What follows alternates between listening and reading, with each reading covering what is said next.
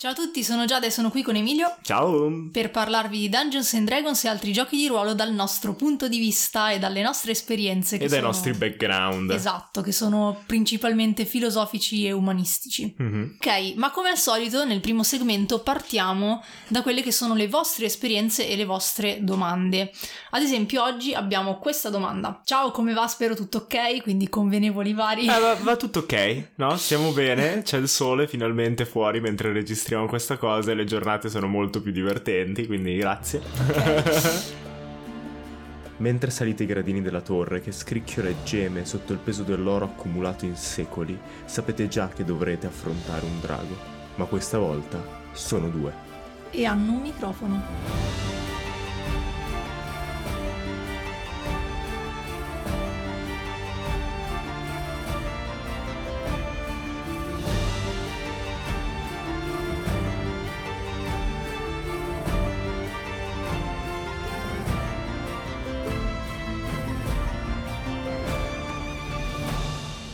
Ehm, avrei bisogno di un parere. Sto masterando questa campagna Homebrew da livello 1 a livello 20 in D&D 5e e siamo già a tre quarti di campagna, ma da un paio di sessioni sto avendo un blocco dello scrittore, quindi to in quest'ultimo paio di sessioni andando a braccio, modificando sulla base delle decisioni e degli sviluppi del party. Ma questa cosa mi sta infastidendo perché non posso continuare a fargli fare l'ultima parte della campagna, che è la più importante, a braccio. Avete qualche consiglio da darmi per superare questo blocco? Grazie mille. Allora, Incomincio io? sì, direi di sì. Ok. Ehm, iniziamo con un problema definitorio. Mhm. Non esiste il blocco dello scrittore. Zan zan zan. E, e non nel senso che se lo avete state sbagliando qualcosa e non dovreste averlo, ma nel senso che quello che viene solitamente chiamato blocco dello scrittore è burnout. Mhm. Ok, che eh, praticamente è quando sotto una grossa pressione, uno stress o una fatica si perde la voglia di fare quello che si sta facendo. Sì, parole povere, no? Di solito viene usato in ambiente lavorativo Mhm. quando eh, si parla di, che ne so, lavori come eh, lavori educativi o Mhm. lavoro sanitario e così via, però può succedere a chiunque e può succedere anche in Dungeons and Dragons perché per i Dungeon Master è un lavoro altamente creativo che consuma tante risorse, no? Mi ricordo che quando avevo ancora lo smartwatch Mhm. e ce l'avevo su alla sessione, alla fine della sessione mi segnava 600-700 calorie bruciate, che è come 10 km di corsa per Mamma me. mia. Quindi, capito, cioè è faticoso già soltanto la sessione, quindi ci può stare che siete in blocco, ma bisogna considerarlo per quello che è, cioè burnout. E, e quindi il modo migliore per uscire da questa cosa è dirlo ai vostri giocatori, dire guardate che sto andando a braccio, la cosa non mi piace, magari voi state vivendo anche un'avventura che vi piace, perché a me è successo un sacco di volte che improvvisavo al momento e alla gente piaceva Mm. comunque quello che facevo, ma non è giusto nei vostri confronti, anche perché andando avanti il burnout peggiora, non migliora Mhm. di solito. Quindi prendetevi un paio di settimane di pausa, non scrivete niente, non pensate a niente, tanto non avete deadline, non dovete consegnare il libro a un Mhm. editore, non dovete Sì. portarlo in, in uno show, no? Esatto, cioè a meno che non sia una campagna su Twitch che però per dire anche in quel caso si può Sì. tranquillamente sospendere e riprendere. Matthew Mercer più di una volta ha detto qualcuno qui ha bisogno di una pausa indicando Mhm. se stesso e hanno sospeso per Sì. due settimane. Mi ricordo che tra l'altro questo discorso lo avevamo fatto anche nella prima stagione del podcast, ma parlando eh, dei giocatori che a un certo punto magari non si sentivano più a loro agio, avevi Mhm. detto lo stesso Lo aneddoto. st- eh sì, perché ti fa impressione, essendo tutti i media che consumiamo sono Mhm. cose altamente editate o altamente prodotte, no? Certo. Serie TV che hanno editor, eh, attori professionisti, stuntman e tutto, quindi capita meno di sapere che uno di quelli lì è sparito nel nulla perché era in burnout, Mhm. no? O era in un periodo particolarmente triste o depresso nella sua vita. Vedendolo da Mercer, che comunque è un master famosissimo ormai, ti fa capire che ok, succede a tutti, anche a mostri che sembrano avere una creatività infinita, no? Mhm. Per tra l'altro un errore che ho fatto spesso anch'io, io sono sempre partito con l'idea di farlo a quei livelli, Mhm. no? E prima o poi portarlo in qualcosa, come poi è successo con Storie di Vapore, quindi ho sempre tentato di sfondarlo, eh, di sfondare il blocco dello scrittore, di sfondare il burnout e andare avanti a scrivere. Fortunatamente io sceneggio fumetti per hobby, praticamente, pubblicandoli online da una vita ormai. Mhm. Quindi so gestire anche il mio burnout, so quando è finita la creatività perché è finita e come fare per ricaricarla. Se voi state soltanto giocando, però non c'è bisogno di autoflagellarsi, Mhm. non è un un lavoro, non, avete una scadenza, quindi prendetevi due settimane di pausa, se qualcun altro vuole fare il master si possono fare cose divertenti, se no potete giocare benissimo a risico, ci sono una marea di giochi interessanti da fare e si possono fare qui insieme. Mm. Nel frattempo guardate film, leggete libri e vedete okay. cosa vi piace. Quindi da un lato riposatevi, dall'altro lato andate ad attingere al posto sì. della creatività di altre persone. Sì. Tra l'altro una cosa che ho sentito spesso anche da autori famosi, um, Frank Ebert per esempio di Malazan. Si chiama Frank Ebert? No, non si chiama Frank Ebert, sto facendo confusione. L'autore di Malazan, comunque, non è importante, diceva che per esempio lui mentre scrive i romanzi ha smesso di giocare a Dungeons and Dragons e fa anche il pittore, ha smesso di fare anche il pittore perché c'è un tot di creatività che hai e a un certo punto finisce. Ah, la Giada sta cercando il nome. vediamo, vediamo. Google, la caduta di... Secondo me se vedi la caduta di Malazan... Steve poi... Erickson. Steve Erickson, che tra l'altro è il mio autore preferito, ma non mi ricordo mai il suo nome. Quanti Frank Herbert di Dune. che esistono al mondo. Sì, un casino di Erickson. Sì, che poi magari sono nomi d'arte, eh? Perché anche Matthew Mercer non è il suo vero nome. Si chiama Matthew Miller. Solo che ha visto che c'erano 23.000 Miller quando voleva diventare attore, quindi l'ha cambiato in Mercer per, per, marketing. E fa che ancora adesso ogni tanto si deve ricordare che non è il suo vero nome. Quindi, vabbè. Eh, se invece per forza dovete farlo, ok, per qualsiasi motivo, perché non, non vi sentite a disagio con... Sì, sembra cattivissimo l'autore di Malasan. Questa parte non no. la mettiamo. No, sì, sì, la mettiamo, guarda no. la faccia, a me sta super simpatico. No, io ho aperto l'immagine perché mi sembrava Nicolas Cage magro e senza sì. capelli. Sì, è più anziano, però no, è, un genio. Va bene, se comunque volete farlo perché vi dà più fastidio smettere, perché sentite di deludere qualcuno, perché lo state portando come prodotto da qualche parte, ci sono due o tre trucchi che potete mettere in pratica, che è... Um, fatevi un archivio di tutte le cose che trovate interessanti di altri, ok? Personaggi, storie, ambientazioni e così via. E quando siete proprio eh, al fondo della vostra creatività, non riuscite più a scrivere niente, non riuscite più ad inventare niente, andate a rivedere quell'archivio, scorretelo un po' e dite ok. Va bene, come faccio a finirlo? Ripartiamo da questo personaggio. Come faccio ad in- inserirci questo personaggio che mi è piaciuto da Malazan? O da Stephen Strange. Ok, lo prendi, tenti di infilarlo dentro, di solito f- tentare di far integrare due cose completamente diverse tra di loro ti costringe ad inventare tante altre cose e pian piano la creatività ti ritorna. Tu Giada invece come giocatrice sei mai, mai rimasta senza, senza creatività e senza voglia di giocare? No, allora come giocatrice direi mai, uh, né nel dover creare dei personaggi né nel doverli interpretare. Come game master sì, nel senso che per le poche sessioni che ho fatto mm-hmm. sono già Non ne potevi già più, eh sì. no, allora, c'è da dire che come master di D&D ho sempre usato avventure della Wizard, quindi mm-hmm. in quel mhm. caso ovviamente no. Mentre quando mi sono cimentata nella campagna di Kids on Brooms, di cui abbiamo parlato, um, effettivamente dovevo preparare ogni due settimane dovevo avere pronta una sessione. E infatti mi è capitato soprattutto nelle ultime due sessioni che avevo previsto di dire boh cioè fino a tre giorni prima di dire boh non so assolutamente che cosa inventarmi.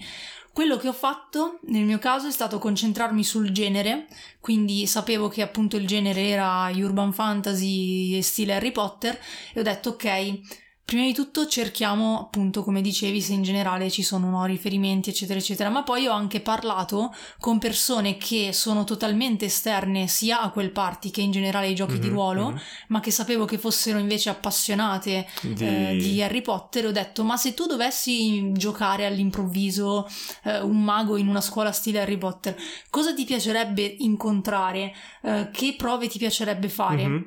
E da quello che dicevano loro, discutendo e provando un po' a risistemare quello che mi dicevano, riuscivo a, diciamo, a inventare più o meno la trama di quella sessione, sì. cioè a mettere un problema sì, sì. e come andare avanti. Dire ok, se hai fan di quel particolare genere piace questo, provo a dargli questo. Esatto, quindi secondo me se si tratta di una, di una campagna D&D classica, quindi high fantasy, magari puoi chiedere a qualche tuo amico che non fa parte di quel gruppo di gioco, mm-hmm. ma che comunque è appassionato in generale di DD o di, di, di fantasy. fantasy. e appunto parlarne con lui e, e vedere cosa salta sì, fuori. Secondo me nel rimescolare le varie idee che magari puoi chiedere a due o tre persone viene fuori comunque mm-hmm. qualcosa mm-hmm. di interessante. Io volevo aggiungere una cosa Mhm. nel frattempo, ehm, che è chi ci ha scritto ci ha chiesto a tre quarti della campagna, Mm. che è normale perché stai finendo le idee iniziali, se non hai fatto un outline di tutta la campagna o se le cose sono andate in un'altra direzione ci sta a non avere più idee già pronte. Mhm. Dall'altro lato, però, se il problema eh, avviene all'inizio della campagna o all'inizio della nuova avventura, no? Che non avete proprio idee, non avete voglia, non c'è neanche niente di male di dire ok, ragazzi, cioè per un po' non giochiamo a DD. Mhm. Finché non mi viene un'idea che mi piace, che mi entusiasma, eh, non possiamo giocare. Sì. Oppure brutti sfaticati, qualcun altro fa il Dungeon Master al mio posto. Sì, cioè come dicevi prima si può semplicemente fare una pausa fino a quando non vengono delle nuove idee, magari mettere in pausa quella campagna addirittura per un anno e dire ragazzi preferisco fare No, un vedi, perché tu bello. non mettere in pausa la Ah, campagna. dici cioè, io ho detto, secondo me mettere in pausa la sospendere. campagna non si può fare, cioè bisogna finirla, perché dopo un Mm. anno non si ricorda più niente nessuno, rischi di sospendere Vabbè, il gioco per sempre. Esistono gli appunti. Sì, quindi- ciao, vabbè, lasciamo stare. Eh, no, io proprio parlavo all'inizio, cioè deve piacere anche al Dungeon Master. Perché c'è questa cosa che D&D purtroppo è squilibratissimo nel- nella responsabilità che attribuisce ai giocatori. Mhm. No? E quindi i Dungeon Master sono sempre quelli un po' fregati che o gli piace fare gli scrittori oppure devono fare improvvisamente i giocolieri con 23.000 elementi diversi e magari non gliene frega neanche niente di farlo. Quindi quello che dico è, se non avete un'idea che vi entusiasmi all'inizio della campagna, Ok. lasciate stare, Mm. Lasciate stare perché cioè, rischierete poi dopo di avere, di avere un'esperienza terrificante.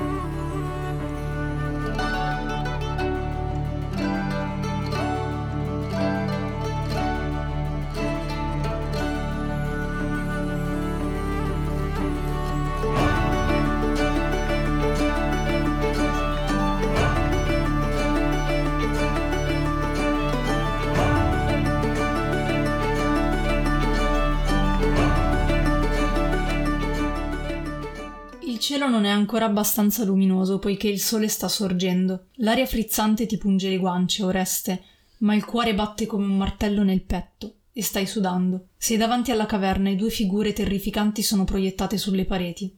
Una delle due ha in mano uno scalpello e lo sta brandendo contro i tuoi preziosi legni. L'altra figura ha in mano un altro oggetto che non riesci a identificare da qui, vedendone solo l'ombra. Mi metto a correre per salvare il mio povero legno. Ok, fai una corsa disperata e quando arrivi alla grotta scopri che si tratta di due volti noti. Un nano di nome Oscar dal barbone grigio che sta impugnando lo scalpello e si sta preparando a lavorare il legno di tech e un halfling, Dende, che ha in mano il laser incandescente. Per un breve attimo sei quasi sollevato nel vedere delle facce familiari, ma poi Ehi, voi due, cosa diavolo state facendo? Dende ti guarda preoccupato e ti sussurra "Eh, Stiamo facendo gli Elite Box. Sì, no, questo lo vedo, eh, ma perché li fate in una grotta invece che nella fabbrica? E sai, è troppo comodo avere lo spazio sia per i dadi che per una matita e anche per la statuina. Sì, nell'Elite Box lo so, ma cosa c'entra? Oh, senti, veniamo qui a produrlo, in questa grotta. Altrimenti non ci lasciano lavorare in pace. Li vogliono tutti e ci assillano mentre lavoriamo. Terrai il segreto, vero? Non vogliamo tornare alla fabbrica. Oreste li guarda, fa l'occhiolino e dice... Io non ho visto niente, ma la prossima volta avvisatemi prima. E mentre il sole inizia a splendere su Bosco Gufo, Oreste torna verso il magazzino, sorridendo e scuotendo la testa. Ah, sempre i soliti. Prima che le Elite Box vadano a ruba e gli abitanti di Bosco Gufo le finiscano, correte a visitare il sito www.owlwoodgaming.it, il nostro sponsor, e andate a scoprire anche tutti gli altri meravigliosi prodotti in legno pregiato, rifiniti con cura e incisi con il laser. Porta dadi di diverse dimensioni, ma anche lancia dadi e dadi. Insomma, fate un salto sul sito di Owlwood Gaming e poi fateci sapere.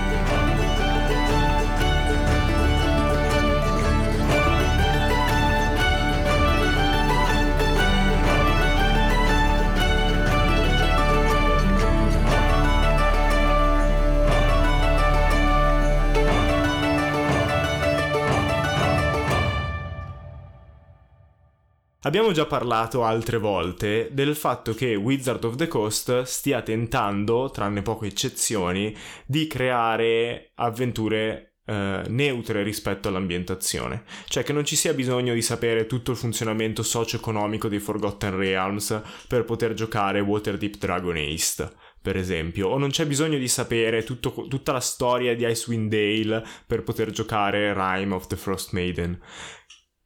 Questa cosa ho visto che si è traslata molto anche nella religione. Mm. Perché anche per giocare personaggi altamente legati alla religione come i chierici o i monaci, in realtà del tuo dio devi sapere poco e niente, a parte che dominio sia più o meno, Mhm. con chi sia alleato e qualche vago rito accennato, ma non mi sembra che il manuale non Mm. ti dica neanche come costruire un rito o delle particolari cose scaramantiche. Forse c'è qualcosina ex Xanatar, ma veramente veramente poco, no? Mhm. Quindi oggi volevamo parlare della religione. Esatto. Infatti volevo sfruttare, diciamo, le conoscenze che ho accumulato di sociologia riguardo alla religione per vedere come si può inserire una religione più realistica in D&D, quindi fare un discorso sia per i dungeon master che per i giocatori. Ok. Perché comunque il dungeon master si trova, nel caso in cui giochi nei Forgotten Realms, una miriade di religioni, che è quella la cosa assurda che cioè la religione dei Forgotten Realms non si capisce bene come venga gestita, nel senso che sappiamo che ci sono tantissimi dei, Sì. diversi domini, ma ad esempio non è ben chiaro, almeno leggendo quelli che sono i manuali base, non è ben chiaro, ad esempio a Waterdeep, eh, quali di questi domini siano più, mm, non so, influenti nella sociologia di Mhm. Waterdeep, eh, cioè magari sappiamo che templi ci sono nella città, però l'altro... non come questi agiscono sul mondo che andiamo a giocare. Che tra l'altro nei manuali basi non c'è neanche questo, perché Mhm. i manuali basi non sono ambientati nei Forgotten Sì. Realms, sono neutri rispetto all'ambientazione. E infatti nel manuale base, cioè quello del giocatore, alla fine troviamo una serie di dei, sia ad esempio quelli di Eberron che quelli dei Forgotten Realms. Che C'è anche Thor e altri- Zeus per dire, che mi dà un Esatto. fastidio perché ci devi mettere delle divinità Quindi- reali, cioè come se ci fosse dentro divinità che ancora adesso Mhm. vengono venerate, mi darebbe un fastidio boia, E poi c'entra? appunto la cosa è che non si capisce se è una cosa, eh, cioè se è una, come dire, una società politeista, quindi se effettivamente la gente crede in più divinità e semplicemente è legata a una vi- divinità specifica, oppure se eh, ognuno crede al suo dio, ma il manuale te ne mette a disposizione molti. Cioè non Ok, so se si capisce. ok, però ti, quindi- ti blocco di nuovo perché Sì. non ha senso come, come argomento e come dubbio, perché il manuale non ti dà una società. Sì, no, proprio quello il però il punto è ti mette a disposizione molte divinità, ma appunto non le puoi Sì, sì, sfruttare sì. perché non sai Beh- neanche come le intende. Nel manuale del Dungeon Master c'è specificato come creare le- il Pantheon. Ok? Quindi ti dice, ok, scegli se è monoteista o politeista, ma non va oltre di- Esatto, a ok. quello, cioè ti dà dei suggerimenti e basta. Ok, a maggior ragione invece se si fa una campagna homebrew e magari bisogna inventare una religione può essere interessante capire quali sono i fattori su cui concentrarsi per fare una religione che sia il più possibile realistica. Ok. Dall'altro lato per i giocatori ovviamente se interpretano un chierico, un paladino, un monaco o anche semplicemente un avventuriero che è devoto a un dio può essere interessante sfruttare quelli che sono i fattori esperienziali della religione per ruolare meglio il loro personaggio. Sì, esatto. E diciamo che lì possiamo anche un po' dare il peso ai giocatori di dire, cioè, non è tanto una scelta, qualcosa della vostra divinità dovete saperlo, perché sennò non ha senso ruolare un Esatto, chierico, perché sennò esatto. ruolate un medico che può lanciare incantesimi fondamentalmente, o un mago che può lanciare incantesimi di guarigione. Mhm. Mentre invece proprio oggi leggevo ripassando storia per altri motivi che il mondo tardo medievale era un mondo dove la presenza del sacro era ovunque, Mhm. ai lati delle strade, nei- nelle città, nelle case, quindi c'erano in pre- perenne contatto con la divinità. Mhm. Quindi Sì. Allora, quindi andiamo con ordine. Prima di tutto, se vogliamo costruire una religione o vogliamo capire cosa sia importante prendere in considerazione di una religione, è fondamentale sapere, come dicevo, le caratteristiche comuni delle religioni, ok. che i sociologi prendono come fattori fondamentali per considerare una, una religione come tale. Ok, Ok. ok, quindi per, per superare proprio la barra di ok, Esatto. siamo un culto, finiremo tutti malissimo, Esatto. diventiamo una... ok, Esatto, cioè per essere considerata religione un movimento, ok? ok, ok. va Deve avere questi fattori, altrimenti si potrebbe essere considerato culto, setta, Setta. O, o religione parodistica, ad esempio. Che ne- Pastafariani. ce ne sono- ce ne sono tante molto carine, fatevi un giro su internet. Allora, prima di tutto deve esserci una credenza. E questo sembra scontato, ma ovviamente è, è così. Mhm. Quindi più persone devono essere convinte dell'esistenza di qualcosa di ultrasensibile e di ultraterreno, che però non deve essere necessariamente un dio. Pensiamo infatti a religioni come il buddismo. Quindi, ecco, questa è una domanda che volevo farti. Nei Forgotten Realms, che tu sappia, ci sono religioni senza dei? Allora, Perché non, sarebbe interessante. nei Forgotten Realms non ne ho idea, Mm? in generale. Ehm, io sto creando un'ambientazione dove il, gruppo etnico dominante ha una religione atea, Oh, ok. cioè proprio crede nel vuoto, Mhm. ok? E mm, è interessante come cosa perché sono andato a studiarmi il buddismo e Mhm. come funziona il buddismo, eh, pur perché in teoria non è una religione. Sì, cioè nel senso Cioè non è, scusate, non è, una religione come la intendiamo noi Esatto. tradizionalmente, cioè non c'è una divinità. Esatto. Buddha non è un dio. Però c'è una credenza in qualcosa sì, di sì, ultrasensibile. sì, c'è una credenza. Ok. Mhm. Appunto, nel caso del buddismo c'è una credenza anche in alcuni principi, ma non in un vero e proprio dio. Eh, potrebbe essere interessante quindi creare una religione del genere in D&D, perciò sono Mhm. curiosa di vedere. Eh sì, poi lo scoprirai. Ma è per Carabrant? Eh sì, è Carabrant. Ah, ok. È per Carabrant. No, Kumo ha. Kumo. ah, cavoli, sapevo qual è. Grazie al potere dell'editing vi parlo dal futuro. Mi sono accorto di aver sbagliato e confuso due termini. Non è etnoteismo, ma enoteismo, la pratica religiosa di cui sto per parlare. Quindi ogni volta che dico etnoteismo, voi pensate enoteismo. Poi magari se riesco metto proprio enoteismo ogni volta che dico etno, ma non sono sicuro di riuscirci.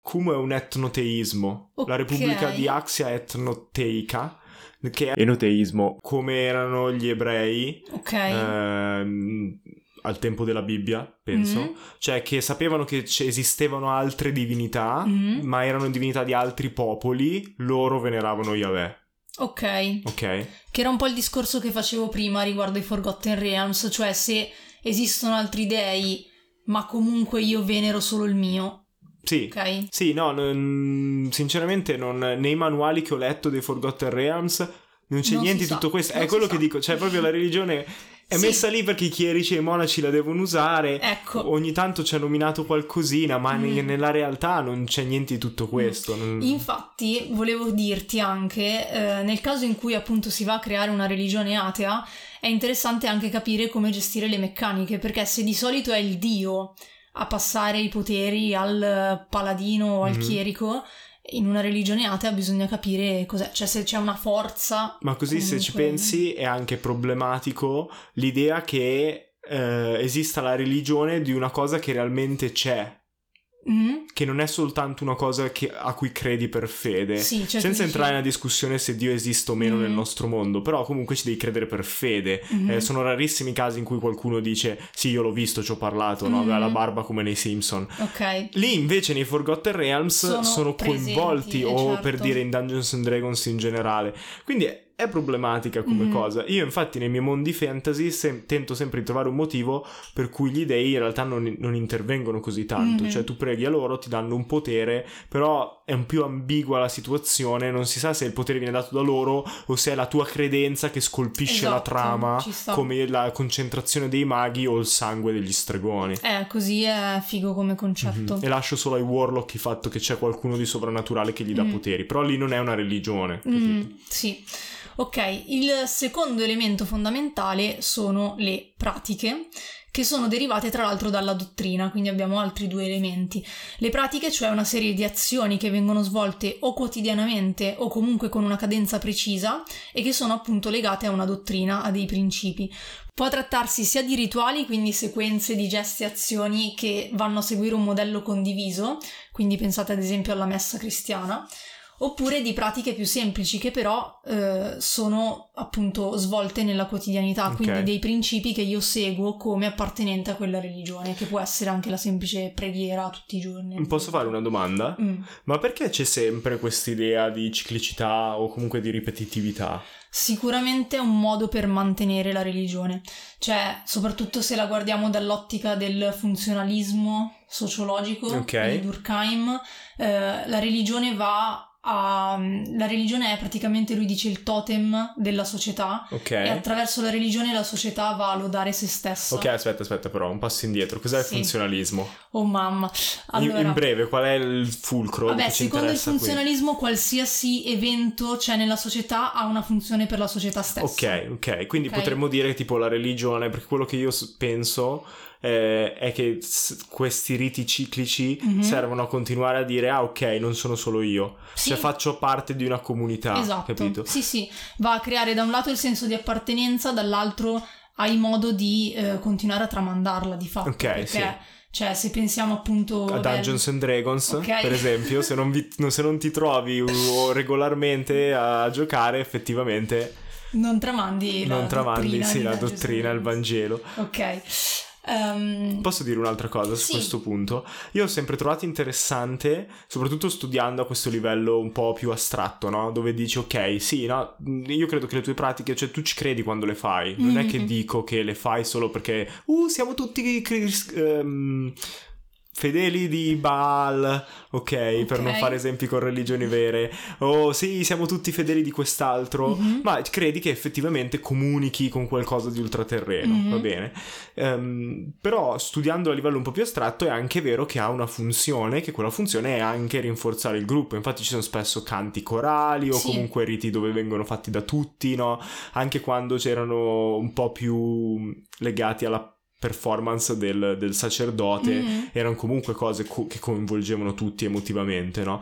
E quindi è già interessante questo contrasto da inserire in un'ambientazione, no? Che quelli che credono fanno le pratiche perché credono, Mhm. però magari se sei fuori è palese che quella pratica viene fatta per quella cosa, Sì. no? Quindi Sì, è sì, sì, interessante è un bel, come è un cosa. bel contrasto e secondo me in generale sarebbe interessante vedere queste cose in una campagna di D&D perché Mhm. io tra le campagne che ho giocato che non sono tutte con Emilio come master quindi non è colpa sua ehm, e le campagne che ho visto raramente ho notato questo lato eh, della religione cioè Mhm. raramente ho notato che se uno gioca il chierico fa degli atti quotidiani per, cioè il, il- master magari gli dà un aggancio per avere dei dei- degli atti quotidiani, dei rituali quotidiani, oppure dei rituali effettivamente con una cadenza. Quindi, ad esempio, pensiamo appunto per i cristiani la messa domenicale. Io una cosa del genere non l'ho mai beccata, Sì, diciamo. e, e c'è un motivo per cui non la metti come Mhm. master, che è il fatto che se lo fa solo uno del gruppo, gli altri si annoiano mentre lo fa. Eh, però capito? perché il punto è che diamo per scontato che debba farlo solo il chierico. Sì, sì. Però, nel senso, come dicevo prima, come dicevamo prima, si tratta di un mondo in cui gli dei sono presenti, quindi è veramente difficile che se anche uno è un guerriero ti dica a me me ne frega niente degli dei in un mondo così, altrimenti Infatti- bisogna cambiare il mondo. No, sono Cioè, perfettamente d'accordo e nella mia campagna attuale non l'ho fatto perché semplicemente volevo darvi un po' l'esperienza light Sì, di sì, D&D. sì. La prossima sarà molto Sì, più... sì, no, ma come dicevo, cioè, è proprio una cosa che ho trovato in comune in tutte le campagne, ma secondo me è data, come dicevamo, dallo stesso, dalla stessa impostazione di D&D, cioè la Wizard è la prima ad essersi un po' lavata le mani sull'argomento religione, come dicevamo, e paradossalmente, come, come hai detto prima riguardo al Medioevo, cioè, anche se è un'ambientazione che si ispira al Medioevo, ok? Mhm. Perché comunque il Tardo fantasy... medioevo, Eh. costa della spada, inizio rinascimento, quindi... Però, eh, cioè, su questo invece è praticamente quasi atea, è cioè, in- nel senso sociologico, diciamo. È un peccato perché esistono davvero gli dei. Tra l'altro, la mia- l'esempio che ho fatto nel primo segmento di. Malazan non era completamente casuale, perché in Mm. Malazan invece la religione è meravigliosa e ha proprio una- un livello di dettaglio e di importanza nel mondo, Mhm. no?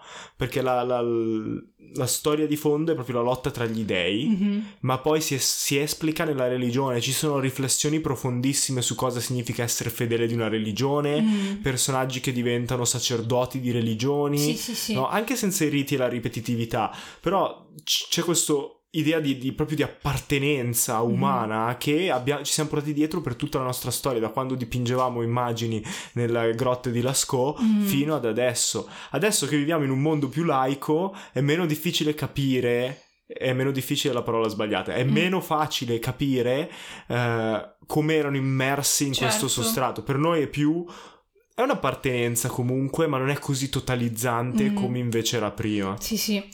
Eh, una cosa, tu hai detto che per un master è difficile inserire una cosa del genere perché vuol dire che il resto del party si annoia. Secondo me invece la sfida sta proprio nel renderlo interessante per tutti, cioè avere uno che nel gruppo è un paladino di tir e vuole convertire il resto del gruppo a tir Mm, mm. è un conflitto interessante su cui cioè da evolvere durante, pensate, 20 livelli di campagna dove pian piano si fanno dei progressi con sto paladino che prova a convertire gli altri alla sua religione, magari si scontra perché sono di religioni diverse, cioè tiratele fuori queste cose. E poi l'altra cosa invece di cercare di inserire magari momenti che possono essere mh, momenti di culti collettivi, quindi Mhm. ad esempio eh, c'è un culto collettivo a cui partecipa il chierico del gruppo, gli altri lo accompagnano e può essere quello il momento in cui prendono informazioni interessanti, ad esempio. Cioè andare a mettere, se, se state facendo una campagna dove devono scoprire delle cose, andare a giocarla su queste cose, su quali sono Sì. appunto magari le festività di quella religione. Esatto, le festività è l'altra cosa di cui volevo parlare, Mm. no? Vanno usate tanto perché in Mhm. realtà è pieno, Sì. è pieno anche il nostro calendario. Figura, i romani avevano più giorni fasti che giorni infausti, quindi nel senso, cioè, la cosa divertente è mettetelo agli NPC. Se voi state facendo una campagna medievale o comunque una campagna in cui la religione è importante, dovete sapere ogni NPC che dio venera o Mm. che dea venera. Poi cerco di concludere in fretta su Ok. quan- per quanto riguarda le cose del Dungeon Master. Un altro punto è che le religioni sono fondate sui gruppi. Quindi ovviamente, come dicevo all'inizio, una religione non è valida, tra virgolette, se sono l'unico a credere in quella religione. Cioè ci Mhm, deve essere mhm. un gruppo abbastanza numeroso di persone. Adesso non mi ricordo qual è la soglia, ma devono essere un numero preciso di persone almeno a crederci. Eh, e ci sono tra l'altro alcune religioni parodistiche che sono considerate religioni solo perché abbastanza persone Sì. hanno detto sì sì io ci credo, io ci credo. Ecco, anche questo può essere sfruttato, tra l'altro su questo devo dire che il manuale lo dice, se tu scegli come background accolito eh, hai il, com'è che è, il rifugio comunque dei fedeli, nel senso Sì. che hai...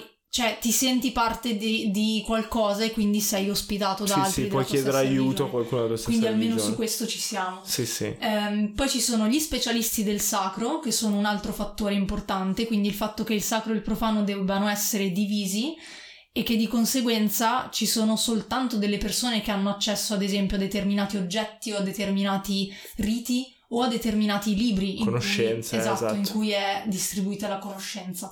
Anche qui può essere comunque qualcosa di interessante all'interno di una campagna, cioè se volete fare una storia legata attorno a una religione, quindi arrivare a determinate persone. E poi questa cosa qui dei gruppi degli specialisti potete giocarla anche sulle leggende che create. Certo. Io per, la- per quella campagna di cui parlavamo prima sto creando questa leggenda di sette eroi, no? Che sono conosciuti in tutto il mondo, no? E però ogni gruppo li vede diversamente. Quindi c'è il gruppo un po' più a nord che non li dipinge mai, non Mhm. li scolpisce mai, Ok. ok? Perché per loro è quasi una bestemmia. Mentre invece il gruppo a sud che ha riempito di statue ovunque perché per loro è un modo eh, apotropaico, no? Per esorcizzare il male, Mm. metterli come statue a difesa delle case. E quindi, cioè, ci sta anche, ti fa subito capire che sei in un posto diverso, con una mentalità diversa, quando giochi attorno alla religione, come il culto della stessa religione o comunque degli stessi ri- miti originari viene sviluppato.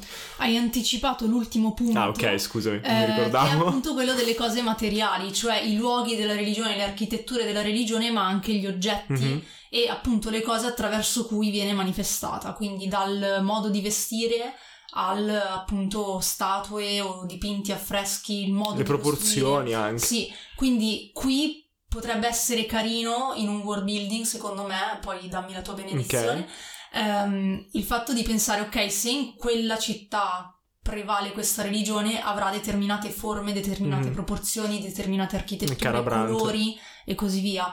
Quindi secondo me è molto figo per eh, Sì, Ca- partire. Carabrant, perché nel mondo che sto creando c'è tutta una mitologia tra i demoni e questi sette eroi, no? E Carabrant ha questa cosa che è interamente scolpita. Mhm. Le, stra- le, sta- le, le facce. Dov'è che l'ho messo? Non le facciate, ma gli angoli delle case Ok. sono fatti di statue Sì. con vari significati e ogni statua porta una lampada e ogni lampada ha un colore diverso Mhm. per esorcizzare un male diverso, una cosa Figo. diversa legata appunto alla religione. Campagna. E tra l'altro mi era venuta in mente un'altra cosa ehm, legata a questo, ma non mi ricordo più. Niente, l'abbiamo perso nel vuoto. Ah, i templi greci. Mm. I templi greci, no? C'è questo generale fraintendimento che si Mm. pensa che funzionassero come chiese. Mm. In realtà i riti non venivano mai fatti all'interno, venivano sempre fatti davanti, Mhm. ok? In ge- nella Grecia classica, no? quello che noi pensiamo come Grecia, Mhm. ok, antica Grecia. Ehm, e la facciata del tempio è fatta così ed erano leggermente diverse tra di loro perché aveva tutti dei significati mistici, quasi adesso li chiameremmo cabalistici, no? Di Mhm. numeri, di proporzioni, di forme che ti spinge verso il divino. E tra l'altro l'interno, che noi daremo per scontato, ah, il posto più nascosto, no? il Sancta Santorum, dove ci Mhm. sono le tavole della legge, in realtà era aperto a turisti e dovevi pagare un obolo per entrare, per vedere la statua crisoelefantina, no? Perché per loro l'importante non era il luogo sacro, no? Mm. Ma è la proporzione, l'ordine. Ed è interessante perché invece noi che siamo, eh, io e Giada, parlo di noi proprio come Mm. io e Giada, no? Ma in generale anche la cultura occidentale siamo abituati a pensare a un luogo sacro Mhm. che come tale va rispettato. Invece no, ci sono tante variazioni diverse, Mhm. capito? Figo. Eh, andando velocemente, invece, appunto, gli altri consigli riguardo alla religione erano per i giocatori.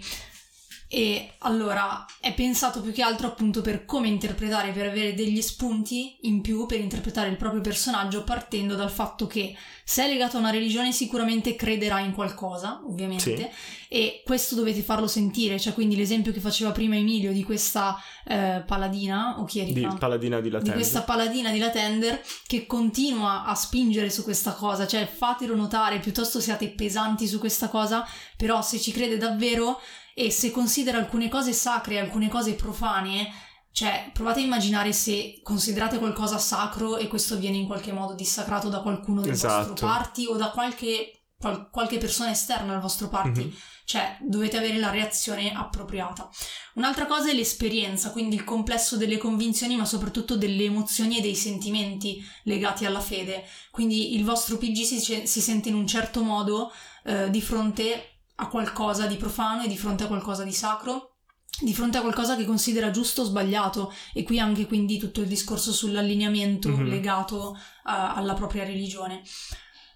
La pratica, quindi come abbiamo già anticipato prima, lo svolgimento di determinati rituali, non mi dilungo ancora, l'appartenenza, quindi il fatto di sentirsi parte eh, di quella religione. Ad esempio, questo può essere interessante quando bisogna schierarsi su qualcosa. Magari in un certo punto della campagna bisogna prendere delle scelte e tutto il party è d'accordo su una cosa, ma Il precetto di quel dio me lo Esatto. impedisce. E quindi io mi sento, non mi sento solo in quella scelta perché mi sento con il mio Dio, ma anche con tutti gli altri che condividono quella scelta con me. È una cosa molto molto forte.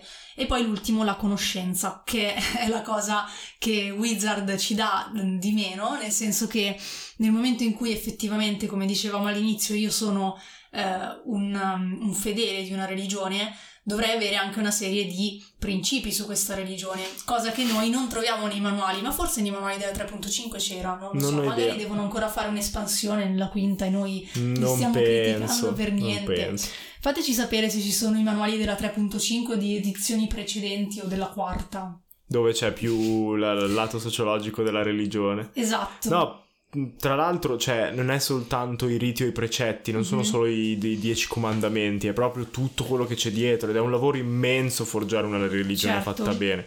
Quindi il mio consiglio invece in generale per sia Dungeon Master che giocatori è di applicare la tecnica dell'iceberg. Mhm. Cioè fate, costruite molto molto bene qualcosa di facilmente visibile, Mhm. la punta dell'iceberg, e costruite meno bene, lasciate un po' più indistinto quello che è sotto al livello, no? Mhm. Cioè se non dovete avere tutti i miti, tutti i precetti, tutte le storie, basta che ne avete alcuni cardini o un'unica divinità il cui culto è ben disegnato, poi gli altri basta sketcharli e tutti penseranno che ce li avete ben disegnati come esattamente quello che loro conoscono. Mm. Quindi non c'è bisogno di fare un lavoro enorme, però almeno conoscere questi concetti di cui ha parlato Giada magari vi serve per dare proprio un respiro un po' più di, di- di veritiero, un po' più storico alla religione del vostro mondo. Tra Dungeons l'altro- and Dragons. Io sono stata la prima come giocatrice a non curare minimamente la religione nonostante la- il mio primo personaggio, Girien, sia cresciuta in un monastero, ma eh, non mi ero preoccupata minimamente all'inizio di che monastero fosse, quali Eh. divinità adorasse. Nel momento in cui Emilio me l'ha fatto notare abbiamo scelto a caso tre divinità, ma abbiamo più o meno deciso come si svolgevano le giornate all'interno del monastero, ma poi sono cose che avendole create dopo non ho mai portato avanti e un po' mi dispiace perché adesso che sono a un livello così alto mi Poteva rendo essere conto interessante. di quante cose non, non ho sfruttato e quindi Eh, per c'è da esempio, il- nel nome della rosa di Mhm. Umberto Eco è bellissimo perché il narratore è Azzo, Mm? e- che è un novizio di Ok. quest'ordine monastico e quindi vede tutto il mondo nell'ottica di un religioso. Mhm. E tra l'altro è bello perché è Azzo più anziano che racconta delle sue avventure giovanili, quindi hai la doppia visione, lui che vede con la n- sua nuova capacità della fede tutta la cosa teolo- Mhm. Te- teorica e teologica che ha guadagnato nel tempo, quella credenza pura e passionale che invece aveva il ragazzino Mhm. quando viaggiava con Guglielmo da Baskerville, Mhm. no? E quindi eh, cioè, è, è un altro buon esempio se volete sapere come fare religione.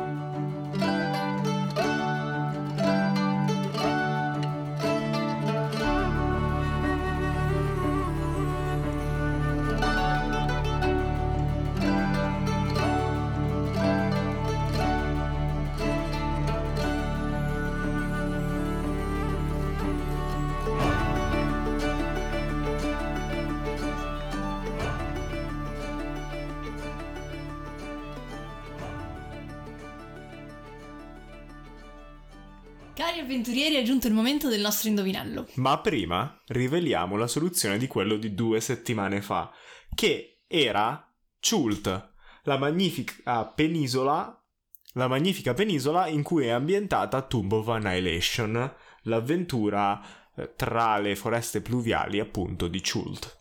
E a quanto pare a Chult ci sono un sacco. Ah, è vero, perché quello era l'indizio, ok. Ci sono un sacco di goblin e lizard folk, che era il nostro primo indizio, che Emilio continua a dimenticarsi. Poi, essendo una giungla ovviamente piena di insetti, ma è piena anche di dinosauri e a quanto pare di non morti. Sì, è bellissimo. E anche dinosauri non morti. Esatto. E non morti dinosauri, eccetera, eccetera. L'indovinello invece di questa settimana riguarda un personaggio dei Forgotten Realms e questi sono i tre indizi che lo identificano. Prima di tutto è un personaggio che è stato inventato e scritto da Salvatore, ma non è Drizzt. È molto abile con il combattimento a due spade, come molti della sua discendenza. Recentemente è stato visto girare per Waterdeep anche se sotto mentite spoglie. Se volete rispondere a questo indovinello avete tempo fino all'uscita del prossimo episodio di Due Draghi al microfono dove Tra appunto due tra settimane. due settimane dove sveleremo il eh, personaggio. Se volete rispondere, provare a rispondere, potete scriverci alla mail draghi.microfono chiocciolagmail.com, la ripeto draghi.microfono chiocciolagmail.com. Oppure in direct sul mio profilo Instagram Giada di Ruolo. Mhm. Tutto attaccato, tutto minuscolo. Ok, già da di ruolo. Vi ricordiamo che non prende il punto il più veloce come nella scorsa stagione, ma prendono un punto tutti coloro che indovinano, prima appunto dell'uscita del prossimo episodio tra due settimane, Mhm. e che a fine stagione annunceremo la classifica finale e i primi cinque avranno un premio, considerando che se dovessero esserci casi di parità faremo uno spareggio. Uno spareggio in qualche modo, non ancora meglio definito. I premi sono offerti da Alwood Gaming che sponsorizza anche questo indovinello e si parte dal primo premio che è un Elite Box, un portadadi con spazio anche per la miniatura, la matita e tutto quello che vi serve per i vostri Mhm. giochi di Dungeons and Dragons e poi si scende fino ad arrivare a d- d- degli sconti, dei dadi e così via. Se volete sapere tutti i premi in modo più approfondito, li abbiamo detti nei primi episodi di questa seconda stagione. Sì, anche perché se continuiamo a ripeterli, tutti quelli che hanno ascoltato i primi episodi ci uccidono prima o poi. Prima o poi creeremo una pagina per questa cosa dove potrete leggere tutto. Ehi, è ancora Emilio dal futuro che vi parla perché abbiamo creato la pagina. Quindi se andate su nondiredraghi.com sbarra podcast trovate sia la classifica che i vari premi con il link dove vederli. Questo episodio ovviame- ovviamente lo abbiamo registrato prima di quando abbiamo fatto il sito, quindi non c'era nell'episodio, però ora lo sapete. Ciao ciao! L'ho detto ormai, l'abbiamo promesso, non la taglio questa parte, bisogna La creare la pagina. Sì, sì, la mettiamo in non dire draghi, Mm, ok, va bene. va bene. Detto questo, vi salutiamo e vi aspettiamo al prossimo episodio, ma aspettiamo anche vostre eventuali domande o commenti sull'episodio. Se vi è piaciuto quello che avete sentito, condivideteci, è il modo più facile per sostenerci. Il passaparola serve tantissimo ai podcast piccoli come il nostro. Ciao ciao! Ciao!